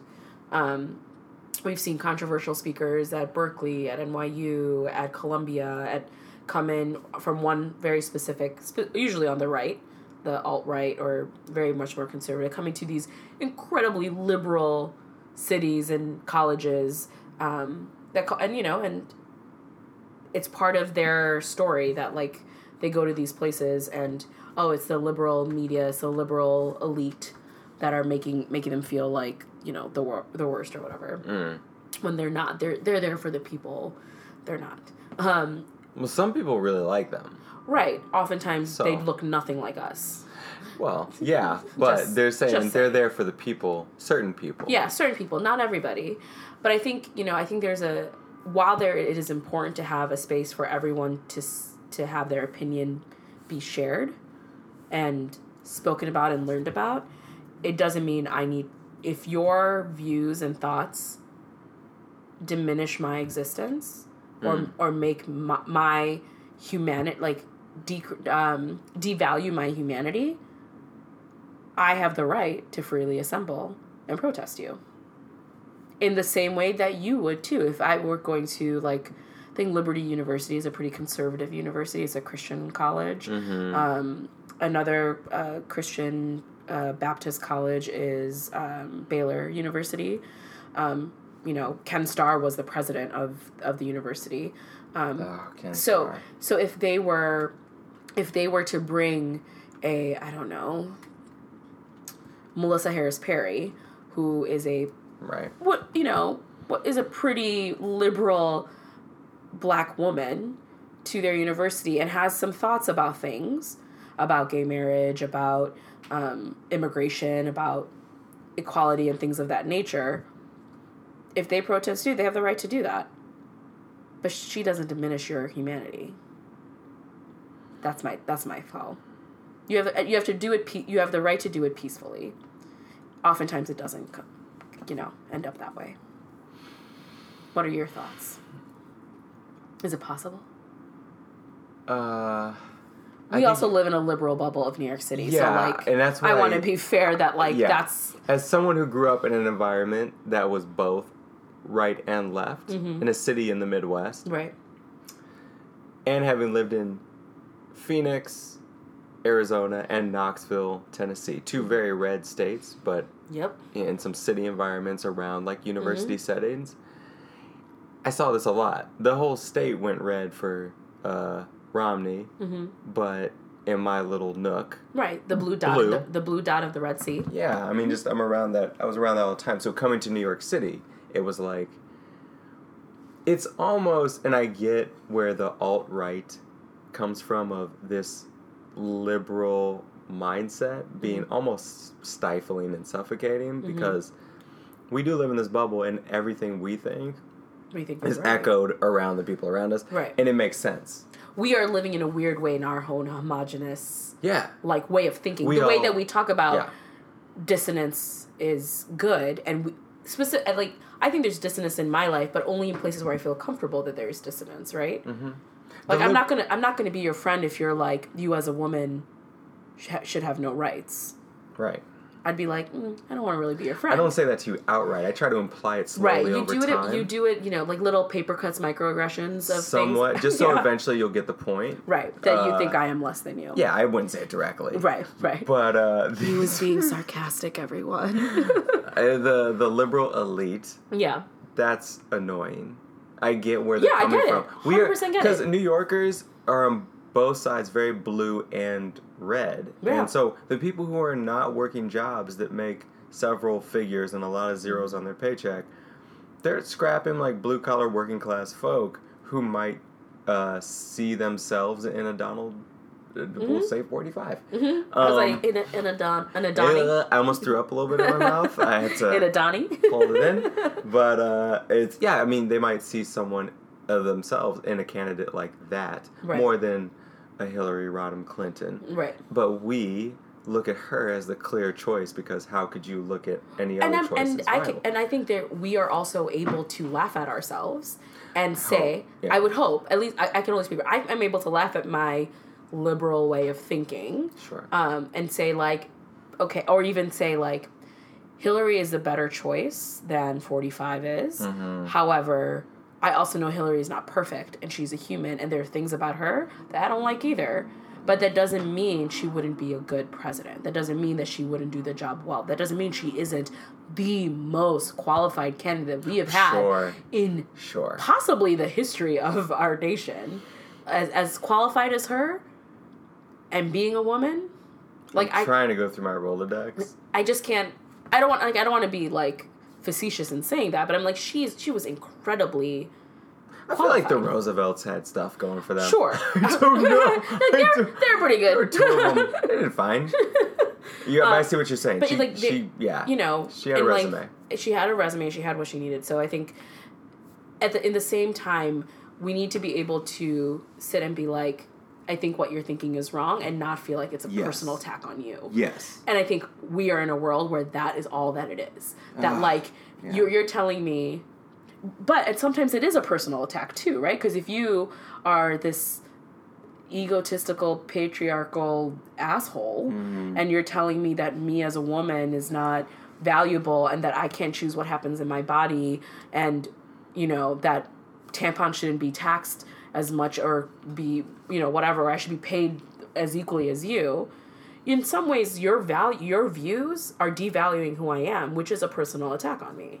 Yeah, uh, but if I don't know that what I'm saying is considered patriarchal, right. because you're using some five dollar words that you're tacking onto what I'm just saying is a clear observation, right.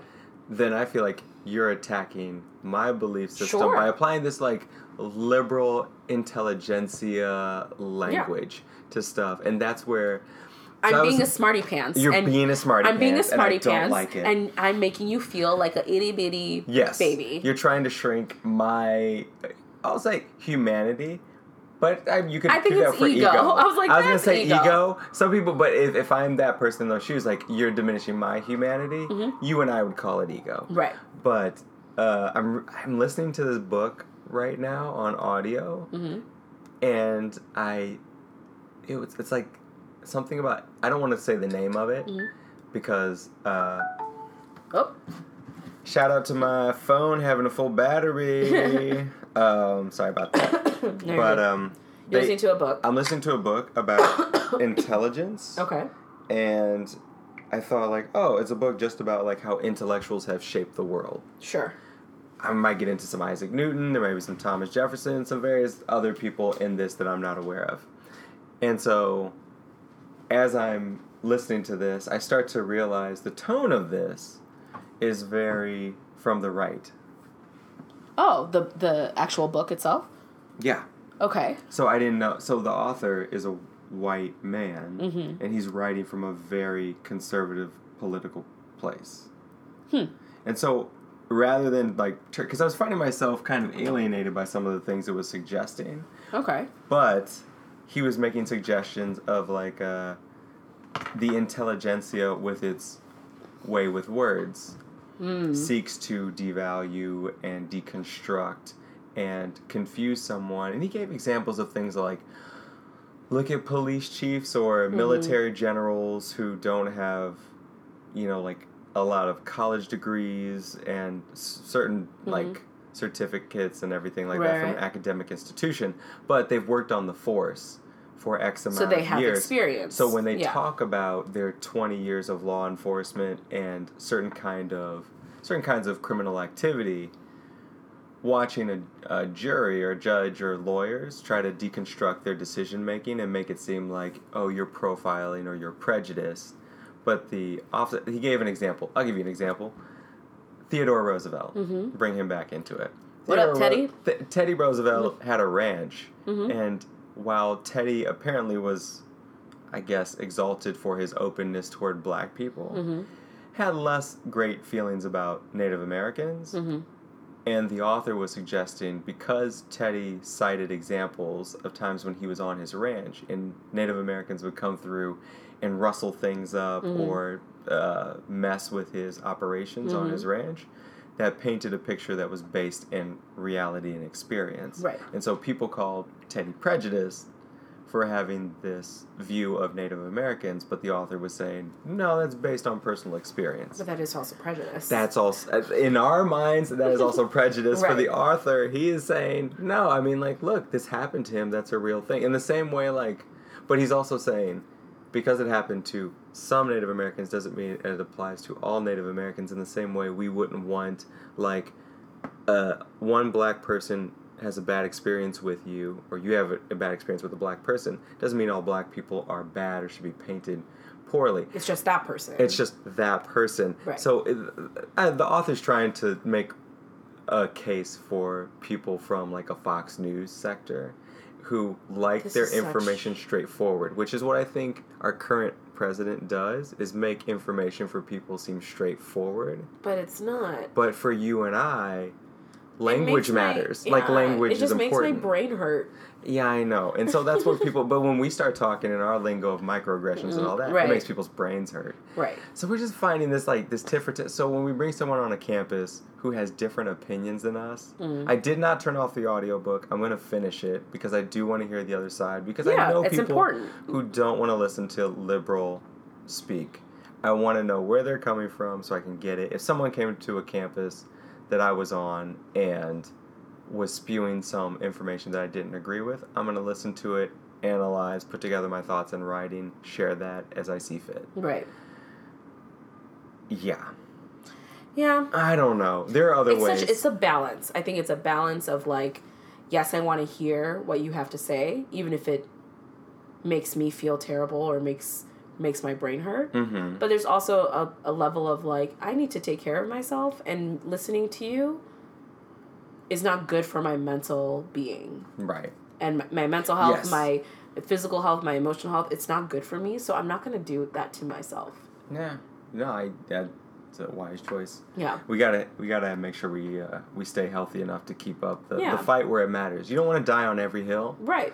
But you pick your fights and you have to have the energy and I to show up. I think the students at the university decided this is the fight that I want to make sure, and it was on the news, like Mhm. people were talking about it, and I think that was great, and I'm glad that they did that, that they decided that that was where, and that they were gonna, they were gonna fight, and they did, and she looked like Betsy did not look great. She looked stupid up there, um, but Betsy, you know. Betsy, come on, Betsy. come on, B. Uh, but yeah, so tho- those are my dope people for Good. this week. Good picks. Yeah, I googled alt right. Yeah. While you were saying that, because Mhm. I just wanted to see the what definition. the the writing was out there. Yeah. And this is just a, yeah. If you read Wikipedia's page, Uh huh. it pretty much points to what we see as synonymous with it, which is far right ideologies, mainstream mainstream conservative conservatism, Mm-hmm. and then white nationalism, white supremacy.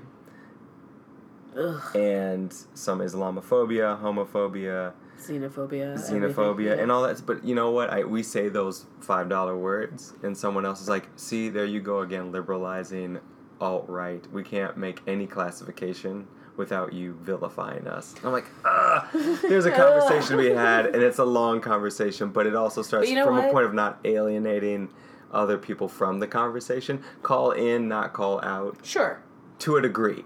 At the start, You know with what? people who are family and friends Or- for sure. You know, I remember people telling my dad that he should learn English, Mm, and my dad did. My dad's a freaking amazing person. yeah. Um, he did not not know English. Like you know, he had an accent. Like he, he it was, it was broken English when he first came into this country. It's clearly a lot better now. He's been in this country for over 20, 25, 30 years. You know, um, but if you're expecting immigrants to learn your language and learn words, I would like for you white people to figure that out too. Don't say if that. I'm, yeah. you know, that's what I'm, I'm just, and I know that's Yeah, like an no, I extreme get- thing, but it's like, no, I get what you're saying. yeah, I agree with that, but I'm also, if I'm going to play devil's advocate, I know people who would say, give me a reason to learn it, because to the north is Canada, and to my east and west are oceans, hmm and then down south we're building a wall. So figure it out. Ugh. it's it's a fence. That's the world we live in, technically. Is it a fence or it's a wall? What's called a bollard wall. it's actually called a bollard Oh. God, Won't even go Oh, into spicy. it. Keeping it spicy. keeping it spicy. All right, so uh, good, good pick. Yeah, that's nice, nice uh, story of people doing what they think is right. Yeah, who's your dope person? Well, you know, I was thinking about the league and people who are interesting, and you don't go for. I forget who they interviewed recently from the Lakers, Mhm. and they said, uh, "Who is the most interesting person you ever had as a teammate?" And it didn't take them long before they said, Oh, I think I read. I listened to this. I, I forget who it was. Was it from Open Run? Maybe. I think it was from Open Run. By the way, we love Open Run. Just saying, it's a great podcast to listen to. Made this clear. but they were like, uh, Meta World Peace. I'm gonna look to see where it is. But Meta. Meta. World Peace. Meta. So I was thinking about because his career was sometimes you thought like he might be retiring, then he came back to play for the Lakers again with Luke Walton in the squad. right, And so I'm like, is he retiring this year? I looked into it. There's different reports. Some say he's going to uh, a university to get a degree. Hmm. Uh, some are saying he's calling it quits with the Lakers and official making that official, but uh, soon to be coming retirement. I don't know, but on the heels of him making some kind of decision, I was like, let me look up some of the things that Meta has done in his career Okay. because uh, he has been anything but average. He's always been a little bit of a wild card. He's not even. I mean, he's good on the court. He's a valuable asset to any team and has been for his. It was career. Jeanie Buss talking about some of her Jeanie favorite, like her Lakers. Yeah. JB. Anyway. So Meta World Peace uh, came across a website of some things that Meta has done in his Mhm. career. So part of the things that he's done, he's done is Ron Artest. His Right. government given name. Right. Then he Uh, changed it officially. Officially changed it to Meta World Peace. So Sometimes I forget that his name is Ron Artest. Like, because Mhm. I've known him as Meta right now for so long. sure, but I mean, Anyway. that should have been. He's so meta. Yeah. So we, uh, I, so one thing, when he played for the Pacers, this dude wore three different numbers Why? because he could, and that was like, I at first, and it was from season to season. I was like, is he? Was he always wearing twenty three? I thought he had fifteen. Right. And then you check, you're like, oh yeah, he did have fifteen. But he just it. decided to change it this time. And year. then the next year you look and you'd say like, was he always wearing number ninety one? Because I feel like he was wearing twenty three. He changed it three times. Uh, he drove uh, a race car. Um, he released an album, I do know that. yeah, yeah, rap album. Mhm. He's got he's got bars. He's yeah. So um, he sold his NBA championship ring and donated proceeds to uh, Long Island City Steinway Child and Family Services, Oh wow, plus another 55k uh, to the Child Center for New York. that's awesome. Um, a championship ring. He's like, yeah, I won a championship. Yeah, I'll sell this to make money for the kids. I was like, "Wh- who does that? Good for you. Um, first contestant eliminated from a season. 13 of Dancing with the Stars. Good footwork on the courts. but not not on the dance floor. Yeah. Oh, this is my favorite. He applied for he applied for a job at Circuit City. Remember Circuit City? Yeah, isn't it out of business now? But yeah, okay. He applied for a job at Circuit City while with the Chicago Bulls Right, during his rookie season to take advantage of the employee discount. I could totally see him doing that though. It's like they got an employee employee discount. I'm into that. Um, oh, he pantsed uh, Paul Pierce in a game. I do remember that game. Uh, he asked for a few months off during the 0405 season because he tried promoting an R&B album. Th- So he's just like a jack of all trades kind of dude. Yeah. He just does a lot of different things. Uh, he he wore. I didn't know this. Thirty-seven that he wore with the Lakers Uh-huh. was in honor of Michael Jackson's Thriller, which was He's- number one on the charts for thirty-seven straight weeks. Only meta. What is that? Uh, he's he's an art collector. Um, they they let him on a Nickelodeon show. I don't know who signed off on that. That was not signed off by. Oh, his rap album was called My World, Mm-hmm. featuring such names as P. Diddy, Juvenile, Mike Jones, Big Cap, Mm-hmm. Nature, and Capone. So, All right, all right. yeah, Mike Jones. If you, if you didn't hear the first time, say it again. In February 2004, he wore a bathrobe to the Pacers practice as a symbolic reminder to take it easy. Again, very meta. Mm-hmm. Uh, uh, that's not a good one. And then, yeah, he's been on a TV show. Uh, I don't want that. I, dude, what are you doing? There's just so there's so much. It's it's, it's a complex magazine article that he, you're. he referring to. claims, yeah, Complex ran this article. He claims to have been a checkers expert and that he has never lost a game in his life. I will challenge you. You are good at playing checkers. I can do checkers. if you hear this, you can Ron- come on, Ron come on my, my I mean, table. Come on, come on your table. Yeah.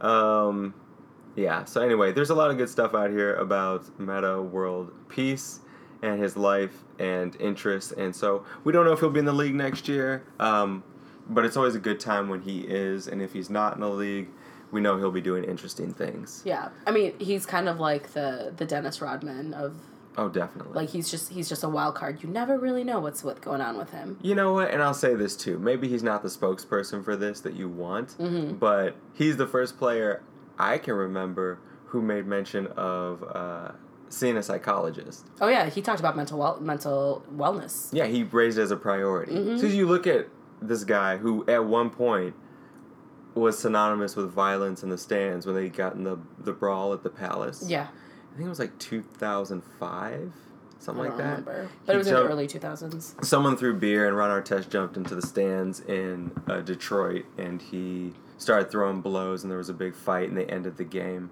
Uh, it was just melee and debauchery and people got suspended left and right. He was done for the rest of the season. Um, but you know, you look at that and you're like, I don't understand this guy. Right. Like, what is he's such a a loose cannon. Mhm. But then you see him on other teams making a contribution as his career goes on. He becomes a really solid member, makes plays when they matter. Right. I remember that layup he made for the Lakers to win that game, and it was he hadn't he been broke all night, Right. And then he made it when it mattered, Right. And saved the day. Um, super dependable. And then when they won the championship with the Lakers, hey Ron Artest, like not Ron Artest, Meta, Right. Meta, what was your uh, you know, what do you, what do you have to say? You won the championship. He's like, ah, I just want to thank my therapist, Doctor So and So, who tells me, you know, like really works with me through my sessions and makes me believe in myself, and you know, I've come a long way. Just give Yeah, he's definitely a different player than he was when he first started. Um, Oh yeah, but it's always nice to see someone taking care of their whole self, not just their physical body, but their emotional health, their mental health.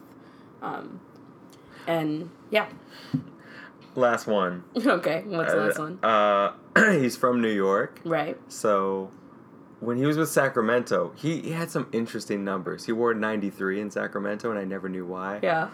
World Peace uh, switched to number 93 with the Kings because it looked like the letters QB for Queensbridge.